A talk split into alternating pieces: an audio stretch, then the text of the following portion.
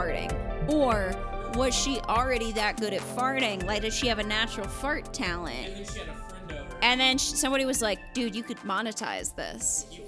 Or is she legitimately into cake farting? It started as a being a girl, and then you get into the more specific niche things for for for Oh, more money Tori! for Don't you get on that for m- fucking more money purposes. refrigerator. That's and what then, it's called. And then like you get good at the specific like a niche fetish. So you think money that she started being a cam girl and that uh Hey, will somebody get the cat I'll off get the, the cat. fridge? You think what the fuck? You know what? Fine, just let her. No, Kai, just let her. She's gonna get stuck, but just let her be. Let her learn. No, let her be there. I don't I don't want her to interrupt the podcast. She's already interrupting the podcast, I think. You little shit. I was just gonna let her learn from her mistakes because that's the only way she stops jumping on something is if she does it once and gets stuck. Oh. You piece of shit. Here, So her, give y- her to me. You think, Kai, your pants are so low that I can see part of your dick, I think. I don't I'm not packing. Oh, well, never mind. It was just a weird bulge in your underwear. They're very low, though. Wait, is it real? Did it? Oh no, there's a cat stuck to Aaron. Oh geez, this is a real fuck of a beginning of a podcast, huh? a, real, a real cake fart of a start. So One you think that say. she got into, like, she was a cam girl yes, and then somebody demanded of her cake farting. not specifically cake farting, probably just farting, and then No, I bet somebody, because I'm just wondering how the idea, like, somebody well, no, no, then had to have demanded that she- of her. Somebody, I don't, do you think she came up with cake farting? Is no, that what you're I do not. I think Okay. I think that somebody was into farts and then said, "Will you do this?" And then she was like, "Oh, this is you know Like, a thing that I can had her- market." And then it became like uh her thing, and she was like The fart the girl. fart girl, and then well, one of many fart girls, and then somebody specifically who was there for the farts requested cake farts. Well, that's what I'm saying. I feel like that's the only video I've ever seen of her and of her doing cake Have farts. you looked? I mean, I search cake farts like a couple times a year, as I said. Do you, but have But you, she does say at the beginning, "You know what I like the best." And That's no one cake asks. farts. No one asks what, and she just goes, cake farts? Aaron, and the- she lets down her hair and says, "Let's get this done." Yeah. now It's my favorite line. It sounds as though she loves it, but also like feels compelled to do it. Like it's it is her job Yeah, farting yeah. into cake. So she's like, Yeah, you can Let's love get your this job. done. you can love your job. No, but she's No, I saying know so that. confidently. No, Like, that's true. like, Let's this get this done. And then she Yeah. lets her hair out of her hair tie and flings it out in all directions. yeah, and then farts in the squats Farts onto on the the cake, cake, and then farts Yeah. It. Um, hi. Welcome to If It's If Gay We Gay Play. We Play. It's a podcast about cake farts.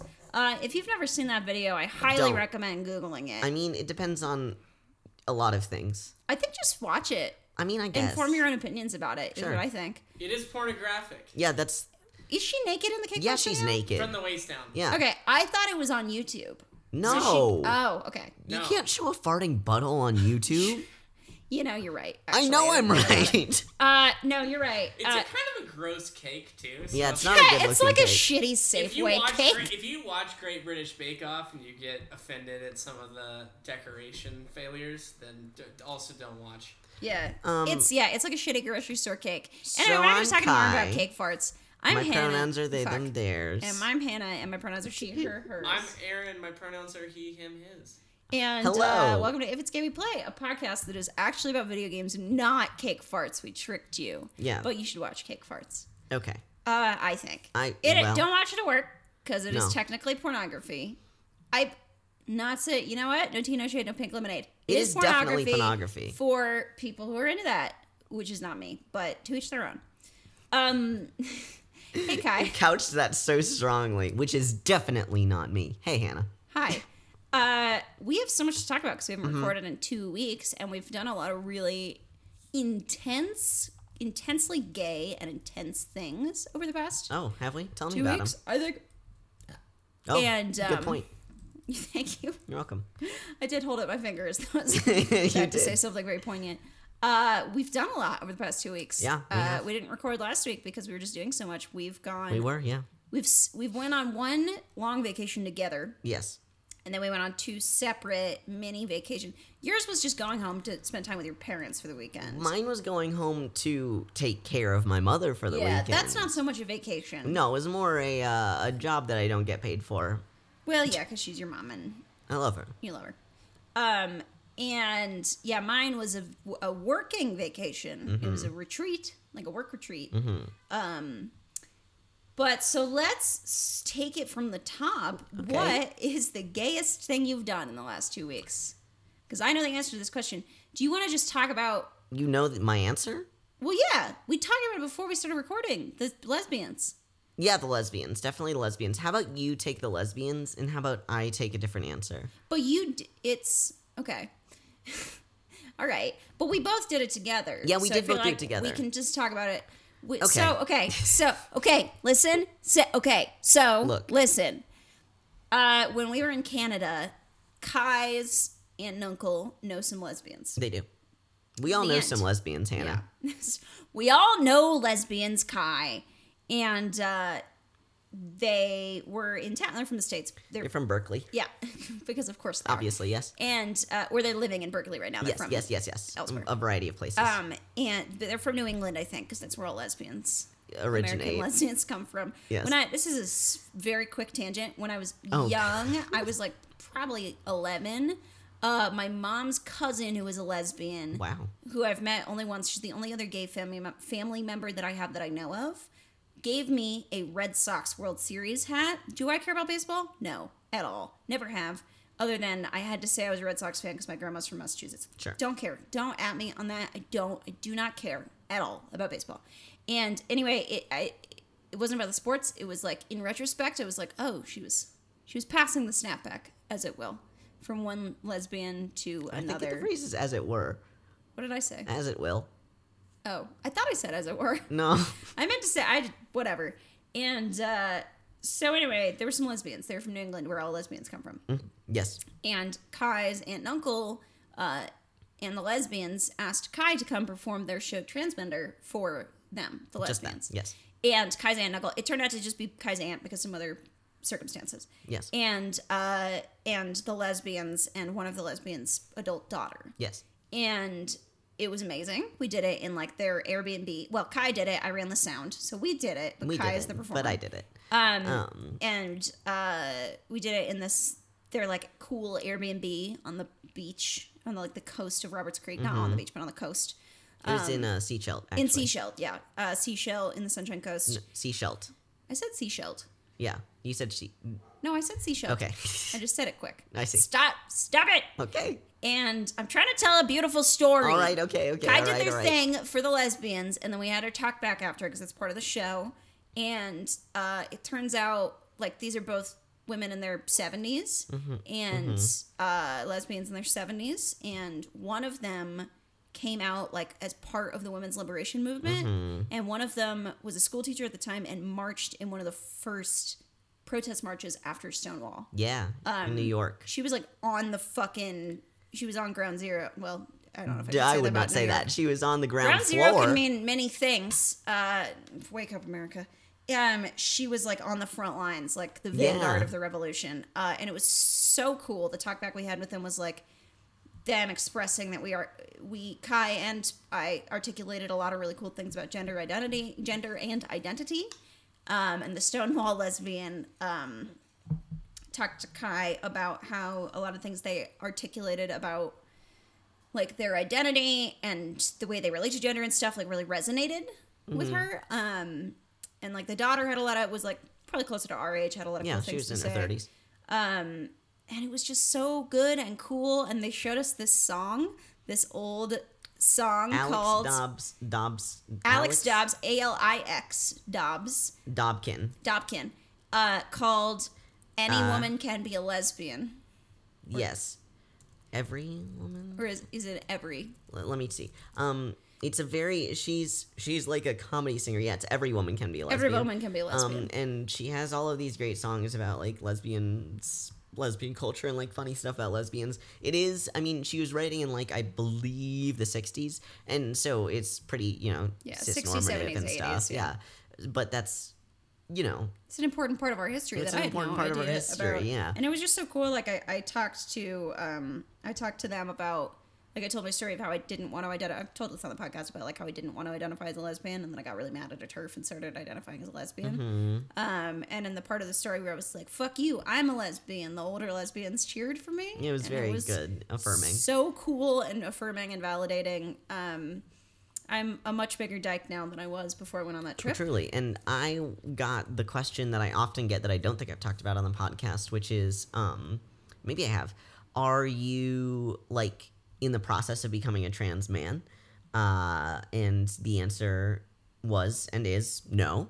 Um, but I did get to talk about being non-binary and a lesbian and a person who is assigned female birth who's medically transitioning alongside all of those identities and the fact that that's like cool was was just very good. I feel like um something that's really come of that interaction is a strong desire to increase the connection between uh, LGBTQIA plus um, youths and elders um, in the community because I feel like there used to not be this rift because there was like mentorship and like Right. uh, te- teaching through the community but with the advent of the internet a little bit of that personal connection has been lost so a little bit of the connection between different generations of um, lgbtq plus folks is is lost Totally. Um, like now there's I mean we Kai and I had a long discussion about something that's happening on Tumblr earlier and how Tumblr is the worst fucking place in the world. god bless us though Um but like Tumblr culture and things like it can sort of create this like echo chamber of young queers all like just talking about their experiences together and sort of yeah circle jerking about it and not really like criticizing their elders without giving any credence to what their elders have done. Like saying like oh these elders are problematic and they should be canceled without like a attempting to bring them into the conversation and b recognizing how those people like laid their life literally laid their lives on the line yeah and i feel like it's a historical ignorance or yeah so that we can be here yeah. circle jerking about it on the internet now. Um and like they f- laid down they fucking like marched against police in the 70s so that we can go get drunk at charlie's now Yeah, I mean which is a gay club in Denver. Yes. uh, which is the first one that came to mind. Um and so yeah yeah uh that's something that Kai's which is not to say that like everything is perfect now No, but it's it's just saying that like we need to be bra- we need to a be learning from our elders absolutely and they have stuff to learn from us too. absolutely yeah and bringing our elders into the It's conversations about how we build stronger community and how we all learn and grow together and Yeah. how we incorporate the help of our allies without privileging their voices above our own and blah blah blah blah blah. There's a lot to be. So that was really really really really neat. Mm-hmm. It um, it neat. also feels like it happened three lifetimes ago. Yeah it was very fulfilling but it was also three years ago so it it's was kind of hard yeah to think it back was on it. at most like two and a half weeks ago but i don't know anything anymore. Like it's been No. so much we got back from canada and then four days later i left on this very intense and very cool and very life-changing retreat. And i left on an intense and emotional journey yeah uh, to go through some of my old schoolwork and help out my dear old mom yeah um i wish we could read your short story on the podcast me too but we can't maybe we'll do a mini episode that's just Yeah. reading old stories from when we were uh, in middle school it's because Kai It's wrote very a good. real ringer of a short story. It's about, excellent. It's about a hero named Morbus and his fight against the corporation. it is entitled disposable heroes which is a metallica song yeah, don't reveal to them the twist though. i won't Okay, good. Um, so Kai, is that What? the gayest thing you've done in the past two weeks? yeah probably Okay. uh, what are you playing right now Um, I have been replaying Mass Effect Three. shocker I know. Well, I- I've been continuing the same replay because I really I brought my Switch to Canada, as you all know, and then I when I got back, I didn't have time to play video games that whole week. Or that whole like four days I had until I left again, and I Uh-huh. didn't bring video games on the retreat because that would have been a silly thing to do. a do silly thing to do. Somebody did bring Mario Kart so we could like all play. Well, that's somebody fun. brought Yeah, their Switch and we could all play like a- Mario Kart and yeah. Lovers in a Dangerous Space Time together. Um, and there Love was a. Mario Kart tournament at one point in time. Um, but I wasn't gonna like bring my own personal Switch to like Hide in a corner and, like-. I spent all my time uh, either writing or interacting with my beloved chosen family, and it was really, really, really valuable and cool for me. Um, oh, hey, this anklet that I've been wearing since Pride 2006 17 just finally came off. well we're doing a gay podcast so Yeah. That's, I'm going to think more about what that means later because you're supposed to wear these until they come off and then there's like energy attached to it. I don't Yeah. remember what my original like wish your prayer and that was. I don't know. Um, neat. Anyway, Mm-hmm. and uh, oh, that's so it's gonna be so weird. Um, sorry, that's just a really like a Oh, really jarring. transformative moment for me.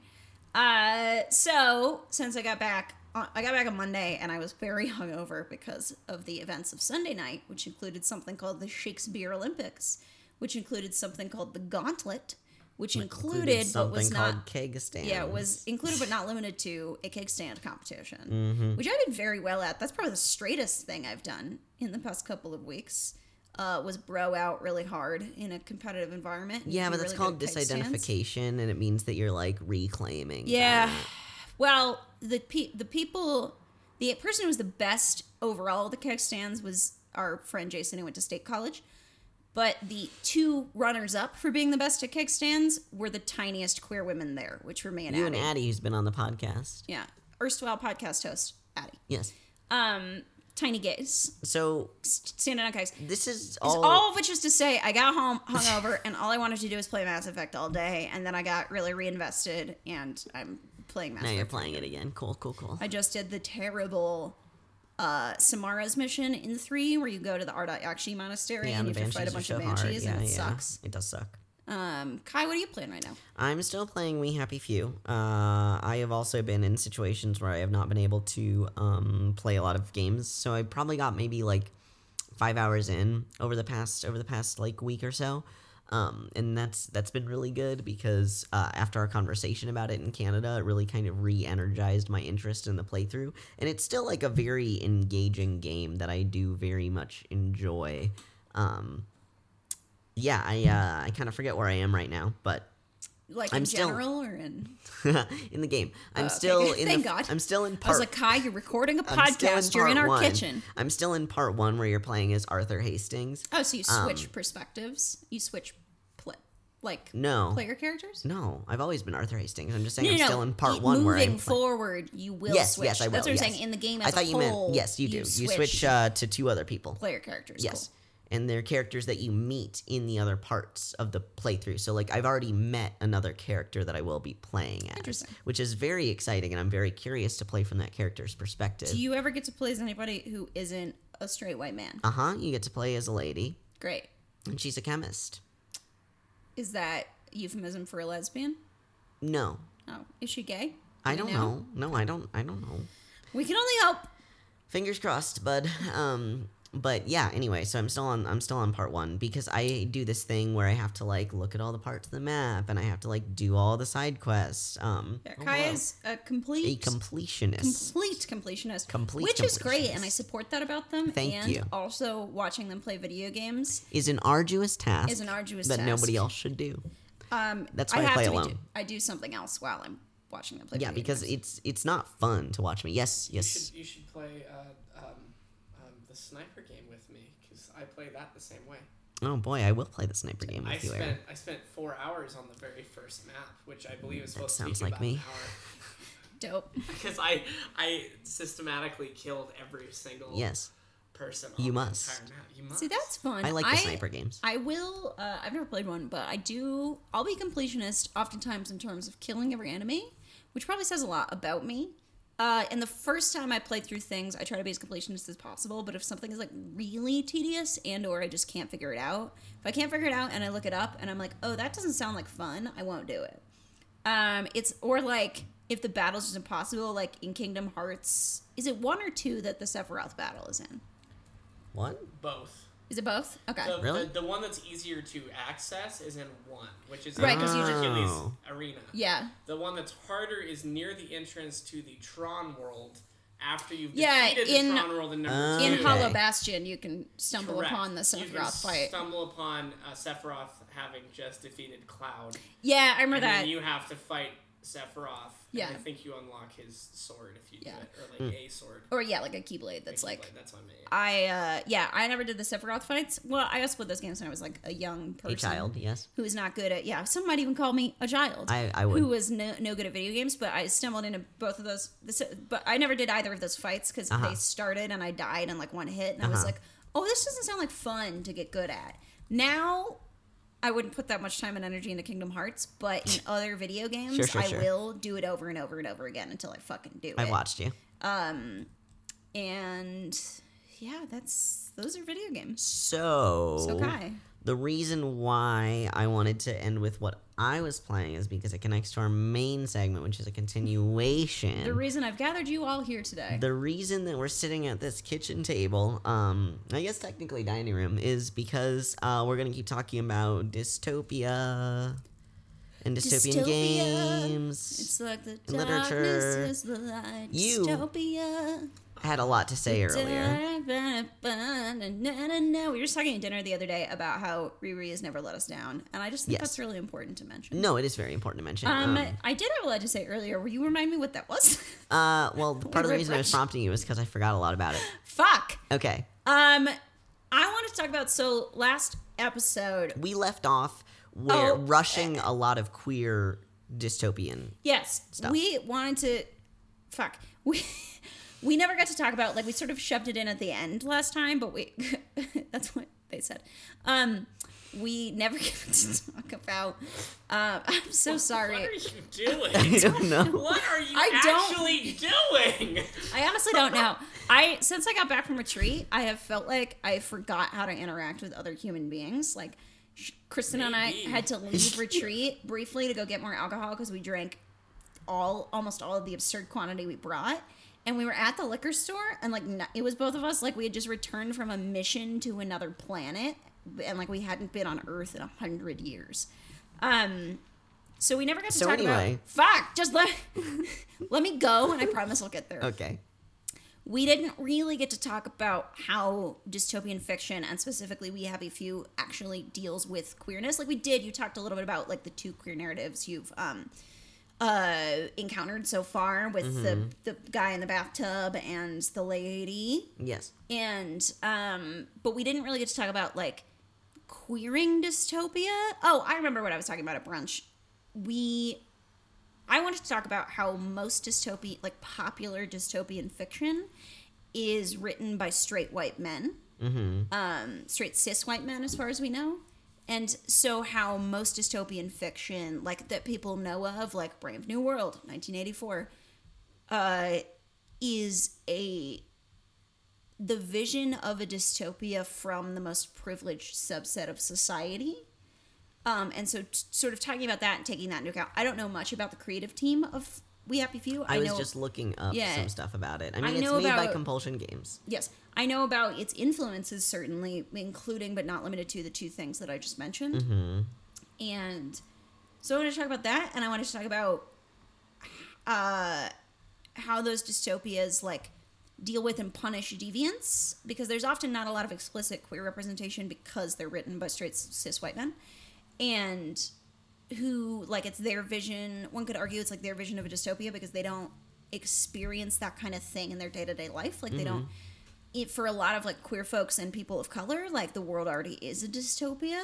Um and i wanted to talk about like reading. So the hero in dystopian fiction is usually i talked about a little bit like is the truth seeker right?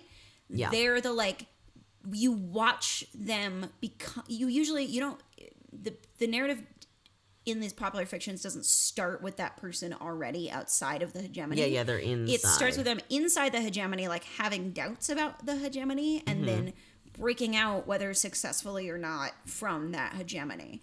Um there i think i touched on this a little bit last time. I think one could argue that the matrix make, mm, matrix is like technologically dystopian fiction. I want to go back uh, and talk about uh, the people who are writing dystopian literature okay real quick um, before we change subjects. Sure. I was Uh, just kind of giving like an overview. Can I finish my sentence really quick? Yeah. I'm not going to dive into my talk of the Matrix. Okay. Um, that the Matrix was made by what at the time we thought were cishet white men. It turns out is two trans ladies. Um, so they are have always been trans women. It's just nobody knew that at the time that the Matrix came out, and they were not out. Um, and so that you can very successfully queer it and read it, read all of that, and like the hero in the dystopian fiction, like recognizing the problems with the hegemony and sort of breaking out of the hegemony as a, a allegory for queerness. cool. So yeah, that's a, a syllabus I of see. what I, I want to talk about. Um, I definitely a um what do they call that at the beginning of an academic article? I'm sorry, like an abstract? Yeah. Yeah. Um so I know you get there with this finger I, I did actually. That was very useful. Um, because that's the exact size of a normal abstract. Yeah. That finger motion. Uh, I don't think that every single dystopian novel could be used as an allegory for queerness. No, certainly not. I mean, anything can be queered, but Yeah, yeah, yeah, yeah. yeah. successfully or Um, unsuccessfully. I, I want to talk more about the fact that like the authors of dystopian novels are mostly cishet white men. Um, also, the protagonists in most dystopian novels Are happen to be cis, white white men. men, yep. And a lot of the themes in a lot of dystopian novels are surrounding uh, love and lust and freedom of sexuality, Mm-hmm. uh, or freedom of like uh, bisexuality. I don't mean like gay, straight, right, just the ability to have sex. like the ability to have sex or like It's what like freedom sex of feels pleasure like. It's and freedom body. of pleasure There's and a body. lot of body autonomy and that's talk. fascinating because cishet white men are arguably the least lacking in bodily autonomy Right, like in our culture, the which is not yeah. to say that cishet white men do not experience body policing because some of Right. the worst body policing, well, all body policing is bad. A lot Some- of bad a lot body of a is lot of bad body policing in the way that like a woman people. or somebody perceived as a woman can wear jeans walking down the street and it like ain't no thing anybody can wear jeans but if a, somebody perceived as a man wears a dress wa- or a skirt walking down the Everyone's like, street everybody's like "Fuck you." faggot But like, what I'm saying is the the fact that the most nightmarish scenario for these cishet white male authors is to lose bodily Mm-hmm. autonomy is fascinating to me because it's almost like trying to imagine, uh, trying to conceive of a reality.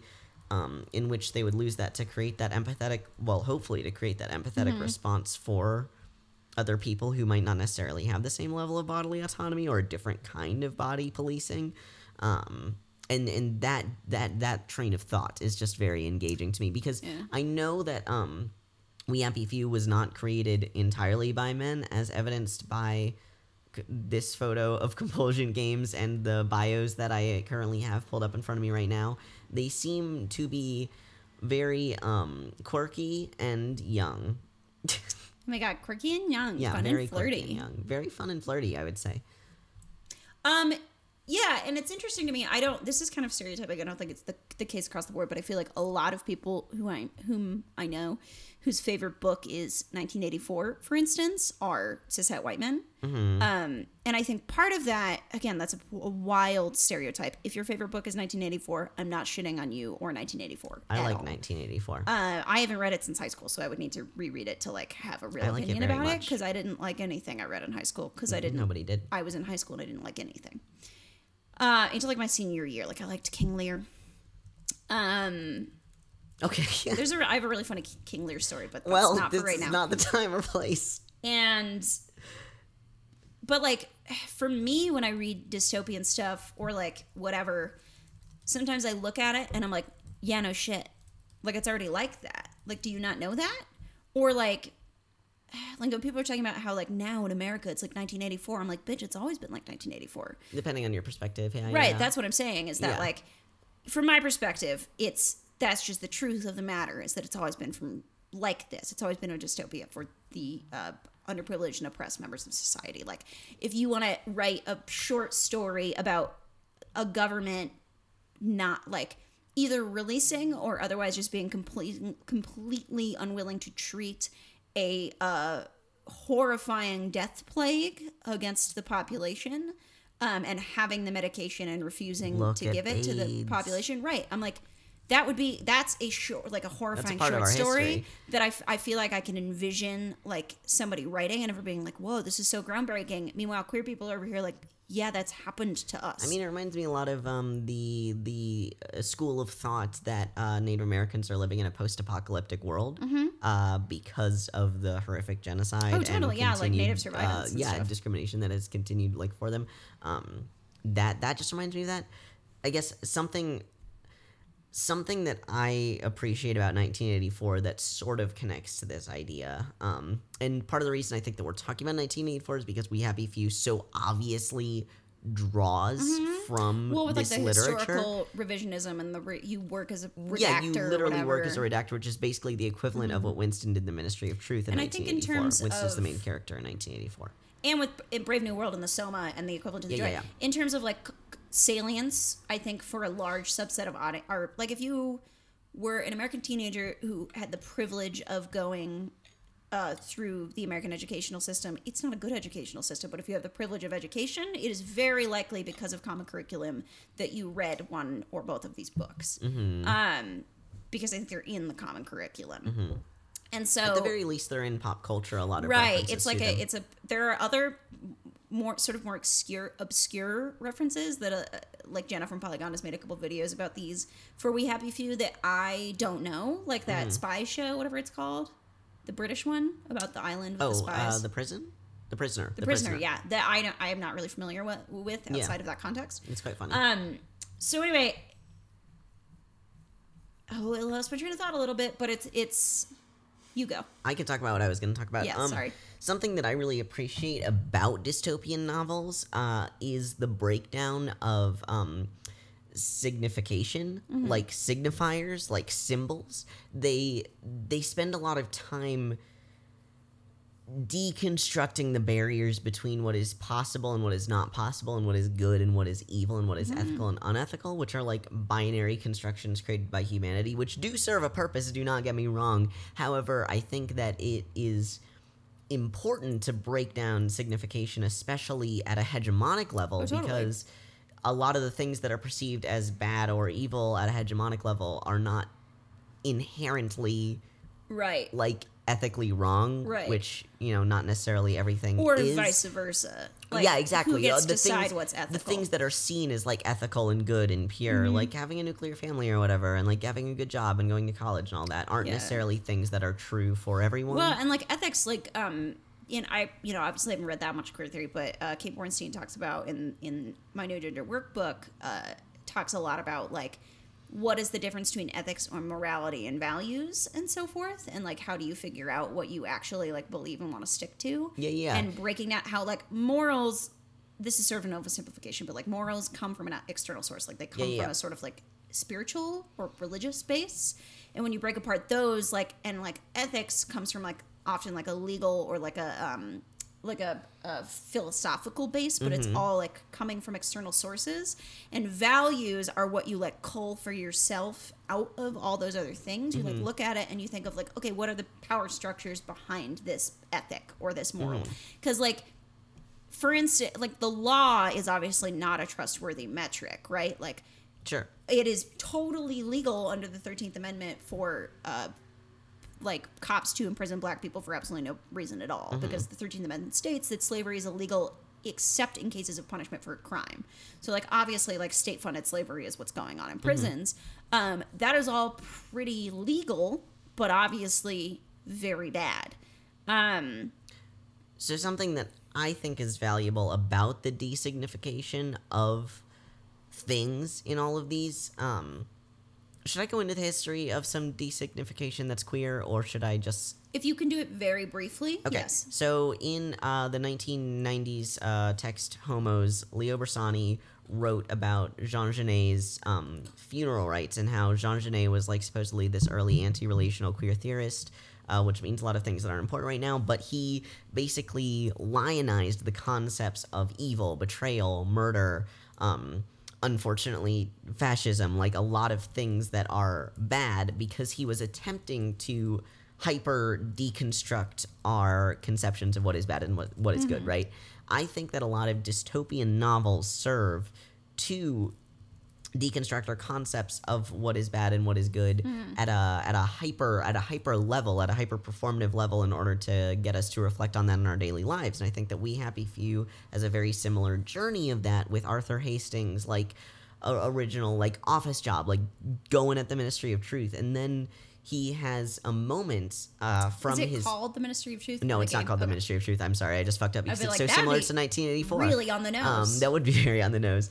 Um, the reason why he remembers his past and the reason why he elects to stop buying into this hegemonic narrative is because he sees an image of himself and his brother as children. Mm-hmm. And I think that that connection to the past Mm-hmm. is a very I think that the past contains traces of like joy and ecstatic moments that can help us create the like create versions of those moments in the present Totally. or create like senses of community that have existed in the past and the present. And I think that the fact that Arthur Hastings like saw an image from the past and was like, I should make this decision Mm-hmm. now, um, and decided to like stop being on Joy, and then was kind of excommunicated from the society, and then came back as like an infiltrator, Mm-hmm. um, which is you know kind of a classic dystopian narrative Mm-hmm. Oh, it's yeah, it's a totally dystopian, classic dystopian narrative. It's very engaging in the way that it connects with uh, deconstructing our moral imperatives and like recontextualizing them in a more community oriented way. The way that they in We Happy Few portray the the like different levels of society is so heavily like differentiated like the people that are not a part of the joy taking society and only because they get sick from taking joy most of the well, time Well, isn't there a thing where like people build up, some people build up a tolerance to joy, and then it's it not necessarily a tolerance it's Okay. that they get a bad batch of joy that was chemically made like improperly and then it makes them sick and then they can't take any other joy Mm, like Um, joy from then so on. the government is actually anymore. responsible for them not being able to take joy and then doesn't take credit I'm for it. very interested. I'm interested in a lot of things. This probably we don't have time for all this, but I'm very interested in that in the context of like MK Ultra and the acid tests. Mhm.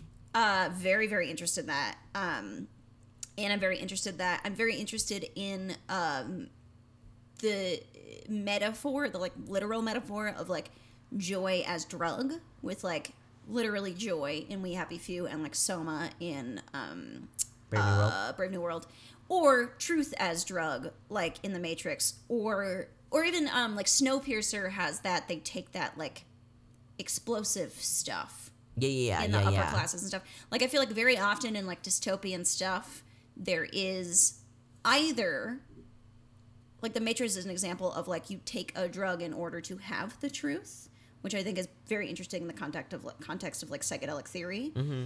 Or very often it's like the upper classes like escapism. Yeah ta- are are you know have more privilege and are also taking these very escapist drugs in order to live in that privilege in some way. Like truth is like like this commodified joy as like anti-drug which is not it's synthetic joy. It's like to it's like how people who are wrong um, view antidepressants.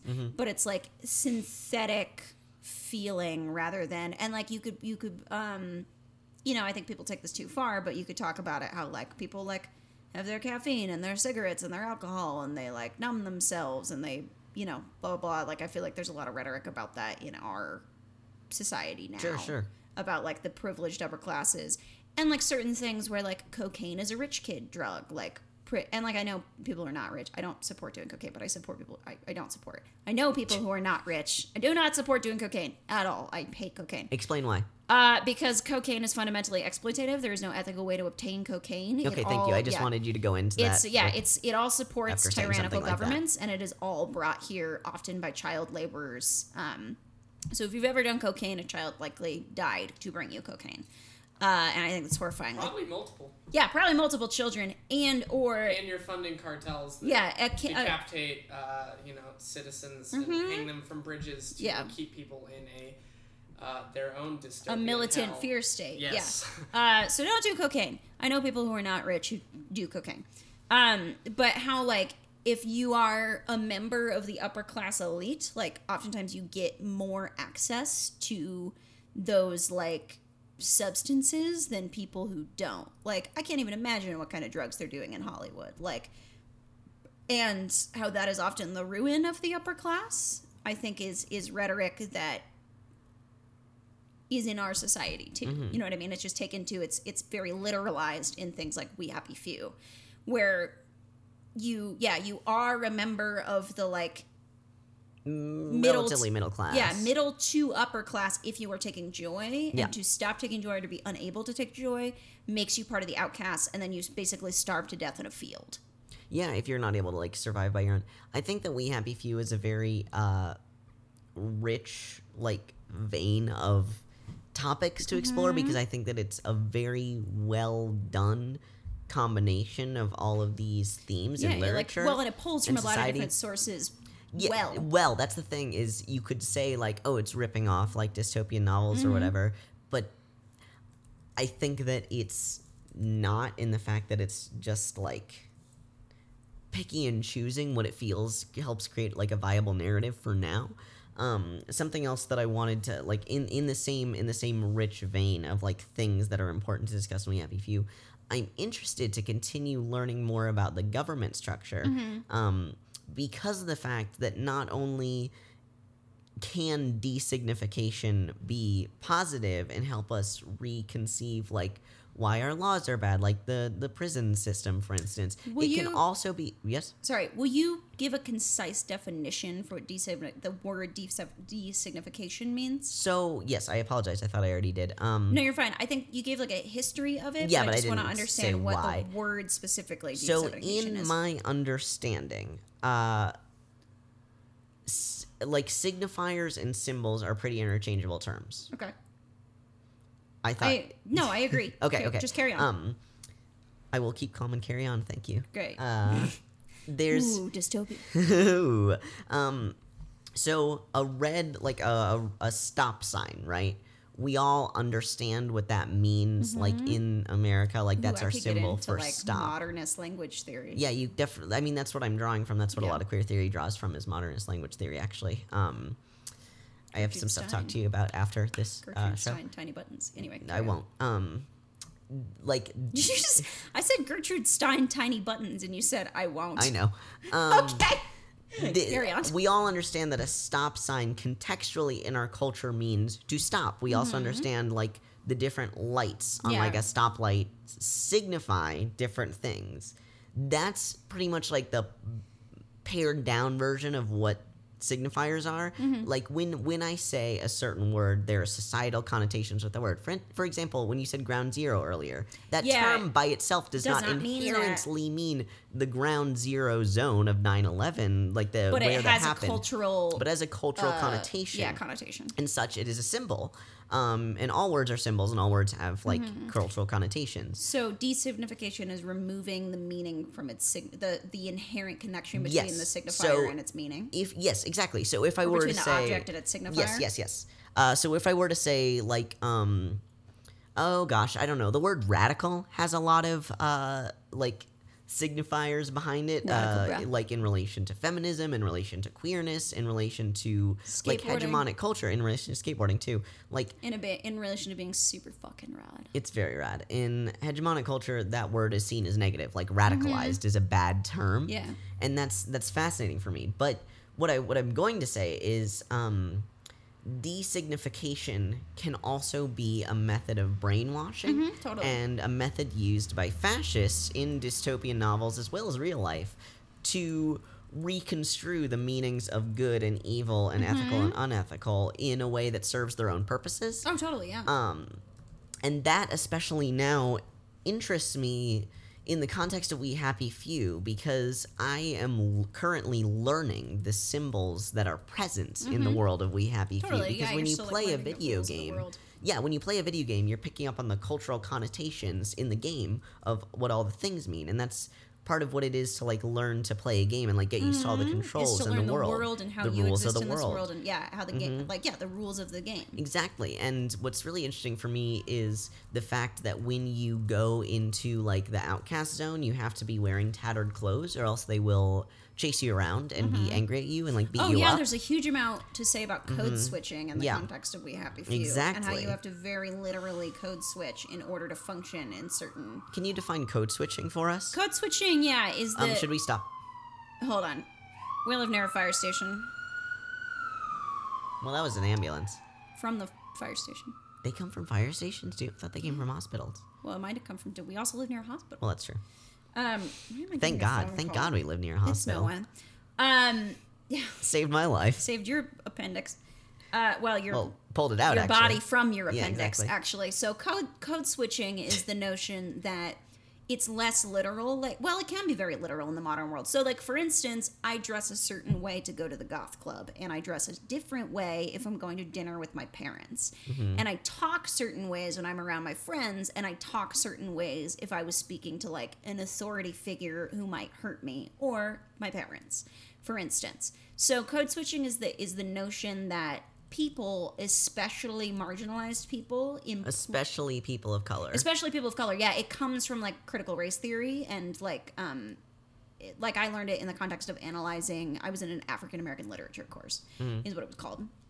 Um and it's the notion that like the oppressed must employ uh, different ways of being or dressing or speaking or standing uh, even in order to interact with different strata of society. So the oppressed know both the hegemonic, like we're using the word hegemonic a lot. That's just like majority culture, basically, in the way Mm-hmm. That we're um, using it. Um, like uh uh like pop culture, like yeah uh, like majority culture like um very like unified uh, that's not the word i'm looking for but like very like universal. broad. Yeah, yeah, broad. a pop popular and and uh mainstream culture the way that I like to understand it is kind of in the movie uh, Paris is Burning, Mm-hmm. um, which which shows uh, these like disenfranchised queer people of color who are performing like pieces of uh, majority culture, like Mm-hmm. Totally. pop culture, Yeah, like, like- just average businessmen, and it's a competition. Yeah to Um, like be like who can pass, can the, pass best the best. as like a straight businessman Yeah. and it's the notion that like they have to know both. Yeah. You have to know both. anybody can do code switching, but like the in order to sort of get ahead, I say with codes, um, the oppressed must know the language and signifiers of the oppressor and be able to emulate them or choose to reject them entirely. But uh, and must know the language and culture of their community, the oppressed community, in order to fit in with them. So like assimilationist gays, one could argue, have entirely code switched.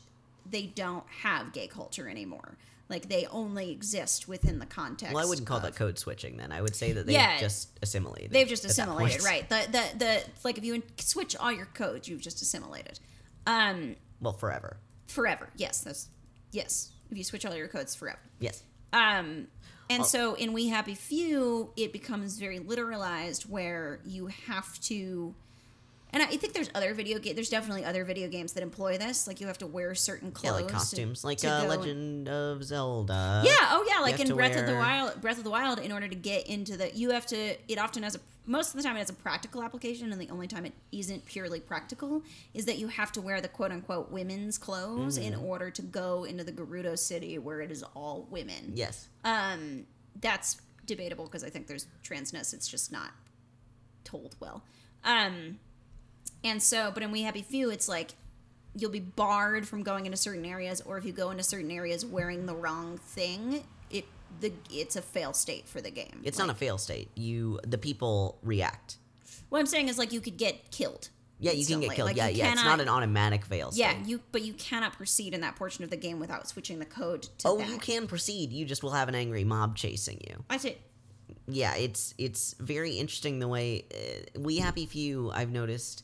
I have yet to run into a fail state for the game, Interesting. uh, except for the first like five seconds in which I played and decided to take the joy Yeah, pill at the beginning of the game, and was the the only person to do so. Uh, and immediately the game ended, and I saw the credits, and I was like, "Oh, that was a very short, uh, short and sweet." Short I did it. Bit. We had that was worth sixty So technically, I'm the first person who finished We Happy Few on the Xbox One. Is all I'm saying. But, um, yes, I I have not run into a fail state for the game yet, despite the fact that I have fucked up before Mm-hmm.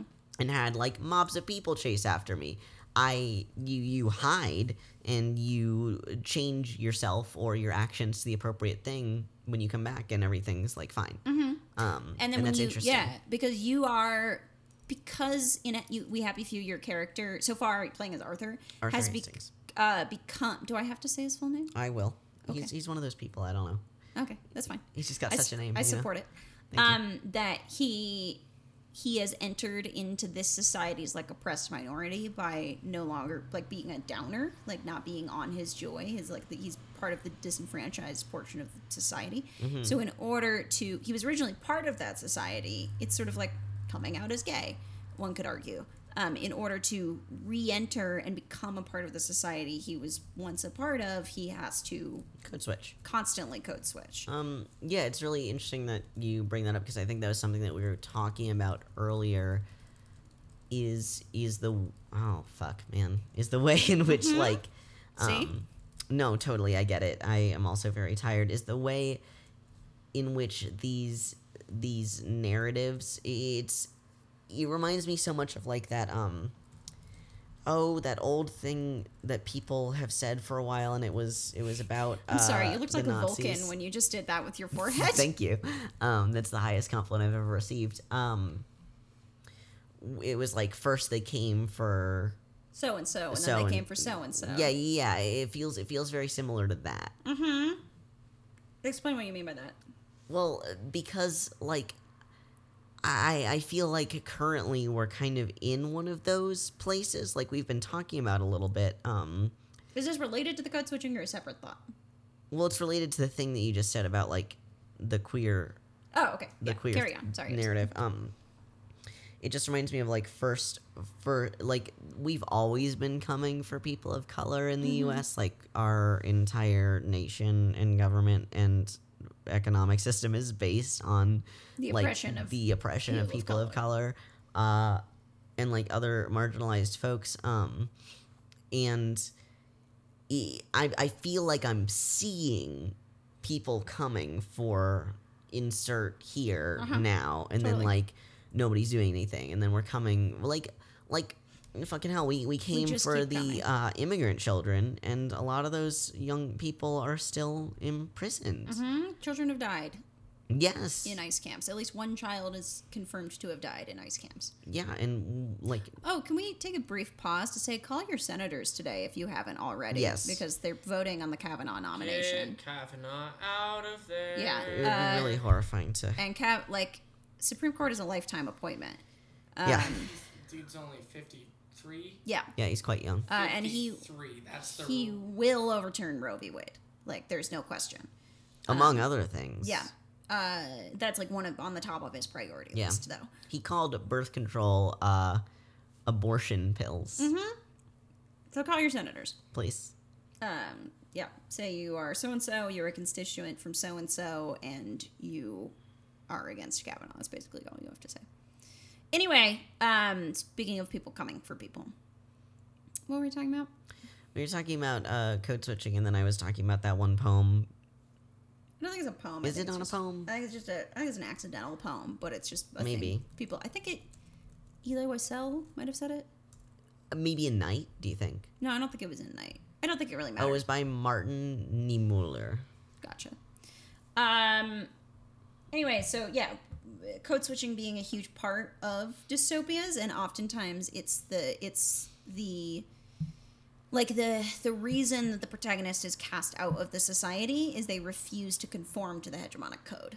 Um, And that's a what I'm lot saying. of dystopian and then they came for me because in a lot of dystopian fictions, the protagonist is relatively privileged. Right. Like, and it's so interesting that that like that's the person you're meant to sympathize with the most is Mm-hmm. the person who like was a pretty privileged member of the society and then had to like undergo this horrific event in order to start seeing that like other people but are a lot of suffering the oppression time in this world. they are like shown to be uh, abnormal in some way Mm-hmm. uh, academic context of queer in some way like in brave Yeah. new world the main character whose name i forget um, but i'll talk about first uh, winston from 1984 Mm-hmm. he's like I made to be like thought of as different on the inside or whatever, you know, like his his brain. Bernard Marx um, is M A R X marks. Yes. Oh. Uh, it's very it's On the nose. On the nose, yeah. His um his growth has been slightly stunted, even though he's an alpha plus, so he's like a shorter alpha plus.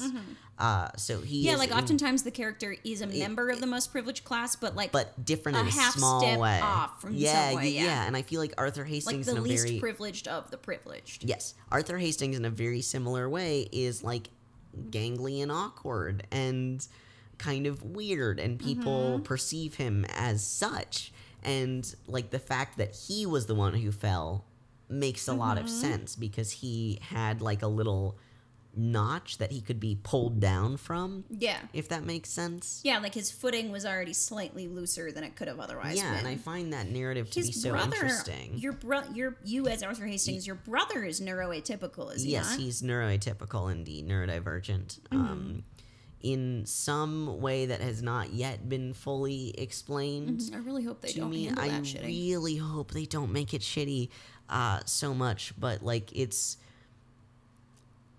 I think that the fact that um your brother is neuroatypical is a very interesting tidbit to throw in because so much of We Happy Few is based on alternative World War One and World War Two. I learned uh, history. Um, like it's set in the '60s. yeah, yeah, and it's supposed to be happening during some sort of alternative Cold War, which we don't fully.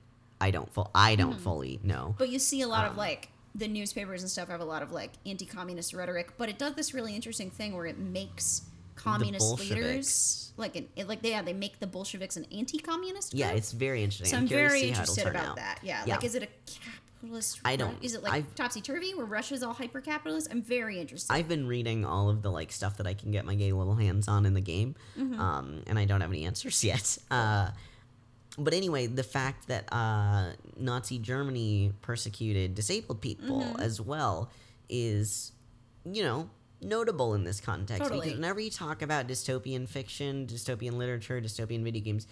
You pretty much have to talk about fascism, and when you talk about fascism, you have to talk about one of the biggest fascist uprisings in the history of the world, like Germany, Italy. Um, I'm so Damn. interested in.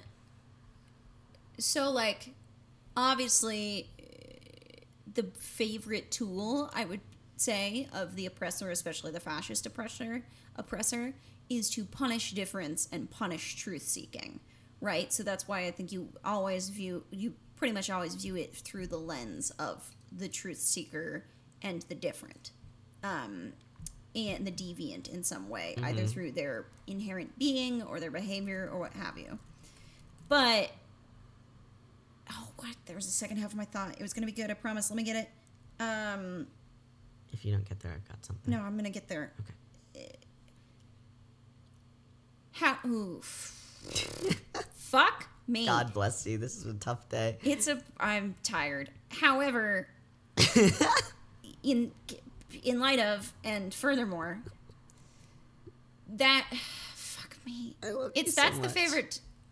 I had so many good thoughts about this. It was something about how you are the deviant, and the favorite thing is to punish the Oh, deviant man. and the way to do it but it's like the person i don't think this is what i was going to say but the the deviant that you're seeing this world through the lens of is not like that deviant by our standards like it's it's They're like not deviant enough so that the reader, whoever they are, uh, like especially if they're a privileged person, can't identify with them. mhm, totally Is that yeah what you're saying? it goes I back feel to like the, yeah it goes some back to that like people's biggest complaints about like movies like Black Panther or Moonlight Mm-hmm. albums or like lemonade yeah, like like is is the fact albums like lemonade well yes I, I heard you and agreed um is is that I was just re I was updating Oh, thank you, thank you. visual Um, album. Is that like uh they can't identify with the main characters because They're they're, people of color yeah or they're marginalized in some way Mm-hmm. um and that's so silly It is very we silly. We have to marginalize i'm fuck we have to identify with uh like white cishet men all the time Mm-hmm.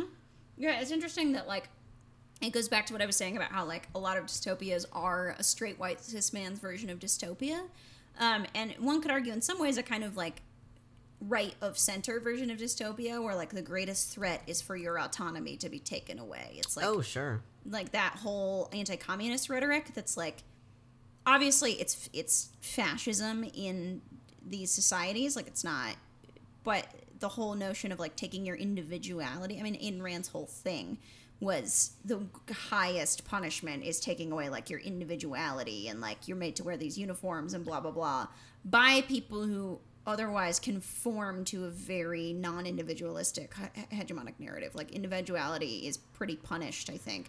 Individuality within a certain narrow margin is encouraged but when you go outside of that and you like want to draw cemeteries when you're a kid and your mom's like don't turn into a goth um it's it becomes punishable Um, you know what I mean? I think in connection with that, something that we can talk about uh, pretty quickly is the importance of the ending of these dystopian Mm-hmm. novels, of this dystopian literature that we have experience with. So the three that I'm going to discuss right now today in my uh, TED Talk, welcome, is um, the end. Thank you. Uh, is the ending of 1984, wherein Winston has been uh, reprogrammed and is now a functioning, old, dying, ill member of uh, Oceania, um, and is like, you know, has completely given in Yeah. and uh, betrayed the, the spoilers for 1984. Betrayed like the Spoilers for this book that came out like 60 the, years the ago. supposed love of his life, and like said,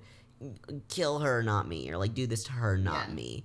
well, Um, and that's another whole can of worms yeah, about how is. women are treated in these Yes. societies and how Um, like women still are the cannon fodder. However, in uh, the novel We by Zamyatin, which is like a 1920s Russian dystopian novel, um, the ending features uh, the the male protagonist's um, torture and like arrest and reprogramming, um, and the female kind of protagonist, though not read through a perspective, uh, I three thirty suppo- perhaps we don't know for sure toppling the government and recreating it under like her leadership and her mantra Interesting. um which is fascinating to me that this is like a scenario in which a woman does anything Yeah, um right. and then the ending of brave new world wherein the quote-unquote savage john uh, kills himself mm-hmm. um And again, Brave New World has a whole separate set of things to talk about about like indigenous cultural appropriation Yeah, yeah, and how that guy's like the savage that they find on the reservation, but he's the white dude. Um, like there's a he's not white I thought he was white. I thought he was like a white dude that they had like gone savage. He was like raised by the quote unquote savages, but he oh, was a white Oh, fuck, dude. right yeah that's true he, yeah yeah he yeah, was, he's he not was actually an indigenous i- indigenous person. Yeah, he's but a white his dude. He mom like, and he were taken by they they like had to live with the quote unquote savages Yeah. because they were abandoned there or something. yeah. by the director. Yes. And that's why the actual indigenous folks don't get to like come back into that world. The white Yes. guy does because it's a Tarzan situation where they like find the white kid in the Thank jungle you. and they're like, "Come back to us." that makes it a lot more um, upsetting. Yeah, no, I mean, that's that's the whole thing is very upsetting, regardless of what it is. But you just reminded me of the whole. I wasn't thing. that like woke. I mean, I hate that word, but I wasn't that like informed about indigenous issues at the time in my freshman year of high school when I read that. But I Mm-hmm. remember reading it and being like, I don't like this book. That's really icky. Yeah, the whole thing is is icky.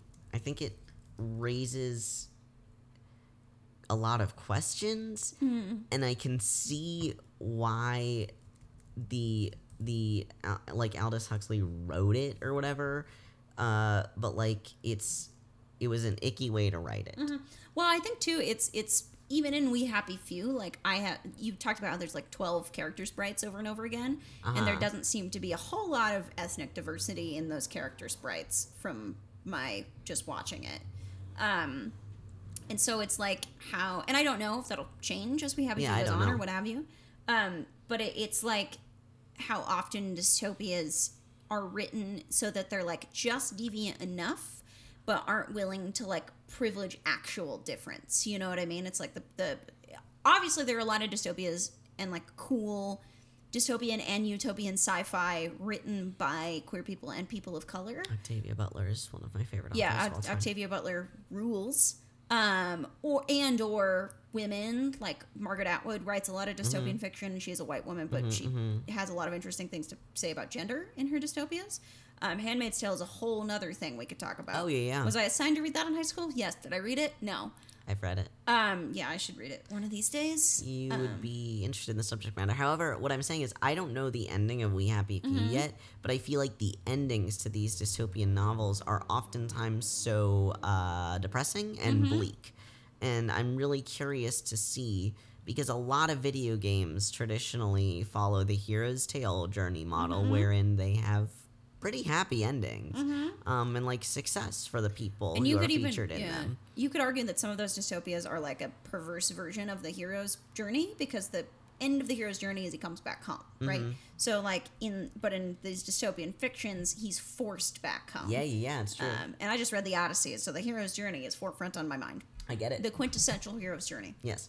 um, he murders a lot of people when he gets home. It's he comes home and then murders everyone in his house, um, all the suitors, because he's like the the hot. This is a tangent, but the highest crime in the world of the Odyssey is being a poor host or guest. It's very interesting. Um, so yeah, so I'll be interested to see if we Happy Few subverts that in any way because I think it's it's so bleak because it's so interesting to me that not only can a lot of these authors not conceive of a world with more diverse difference, but that they can't see a world where the revolution is successful, um, or where the individual is able able to make any lasting change or whatever. It's like to me, it's almost I mean, it seems it's a cautionary tale. It's like Aesop's fables or whatever. yeah, They're like it's like Aesop to- Rock.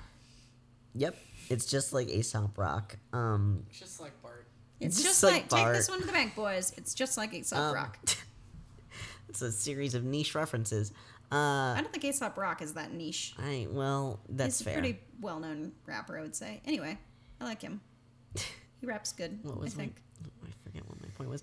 Um, but but to me, I, can I say something? Yeah, you can say something. It's sort of it. It's like reading Lee Edelman's No Future and how I disagreed with him on a lot of points because I, while I agree with the idea of queer anti-futurity, I don't think it's a bleak prospect, and I think it's maybe a generational or cultural difference where like it's a race difference. Oh, it's a total race difference also where like for us as white people, I think it's partially a generational generational cultural difference where like a lot of like queer white millennials that I know cannot conceive of a future within the system as it exists and are excited to build our own version of that as opposed to just being sort of like well, shucks. crushed by the idea that we don't have a future under the system as it exists. Yeah, uh, because I feel like that's that uh, kind of dual identity holding, wherein if the system as it exists, as it exists falls, then your white identity will not hold the power that you're used to, and I think that's part of the Oh, reason why. Lee Edelman was like,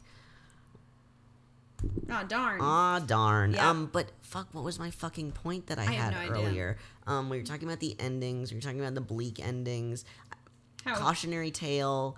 somebody um, can can not only conceive can not only not conceive of a diverse dystopia but also a dystopia where there is able to be any real change affected at the end. That's kind of why I like Fahrenheit 451 because there's a glimmer of hope at the end of it, and why I don't like a lot of dystopian fiction because it's even on a, a neural level. It's like I don't need to envision a world that's completely Oh, blank and I bleak I and I have no what I vision was of a thinking future. of. I have depression. Um, something that I uh, was was always always like go back and forth on um, is whether I think that in a dystopian narrative, whether queerness should be portrayed as being punished.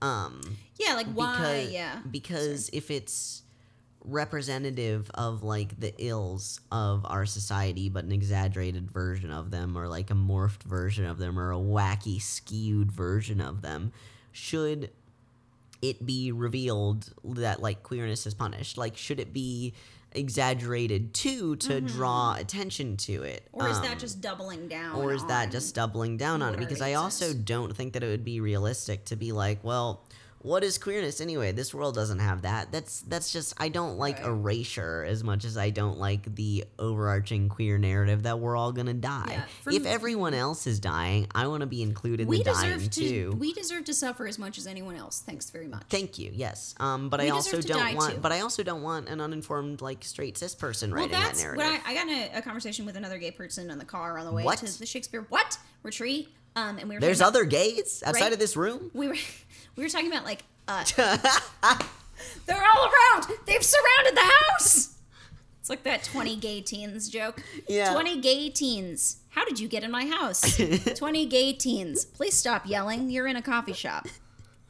Um. Stella's every evening during the summer. Yeah, 20 gay teens all talking at once. Ugh.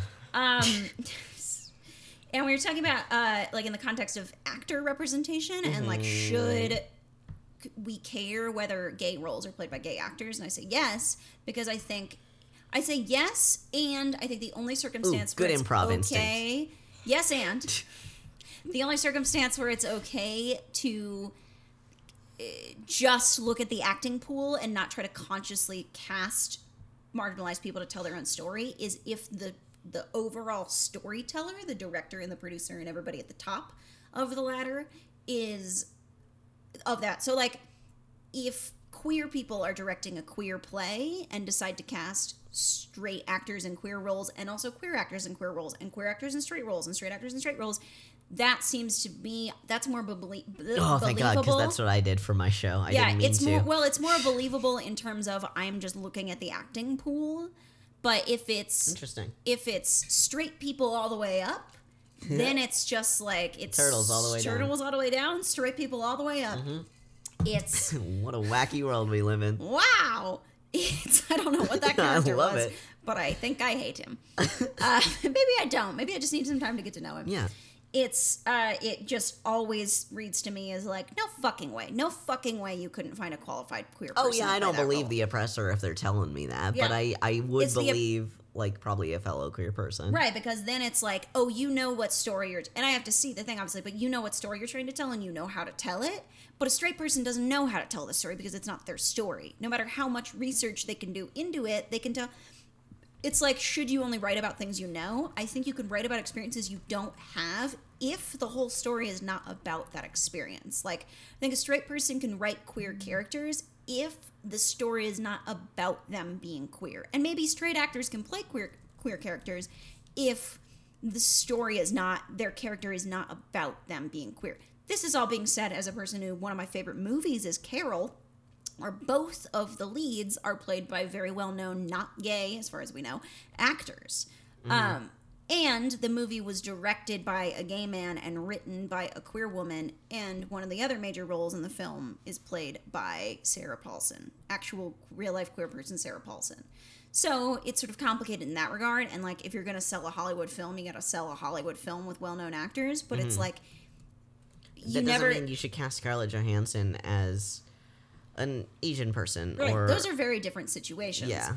Um, and I think obviously there's not queer actors in the upper echelon because nobody will let us in because you have, you know what I mean? It's like tur- it goes all the way down. I mean, it reminds me a lot of uh, August Wilson's comments on colorblind casting in theater.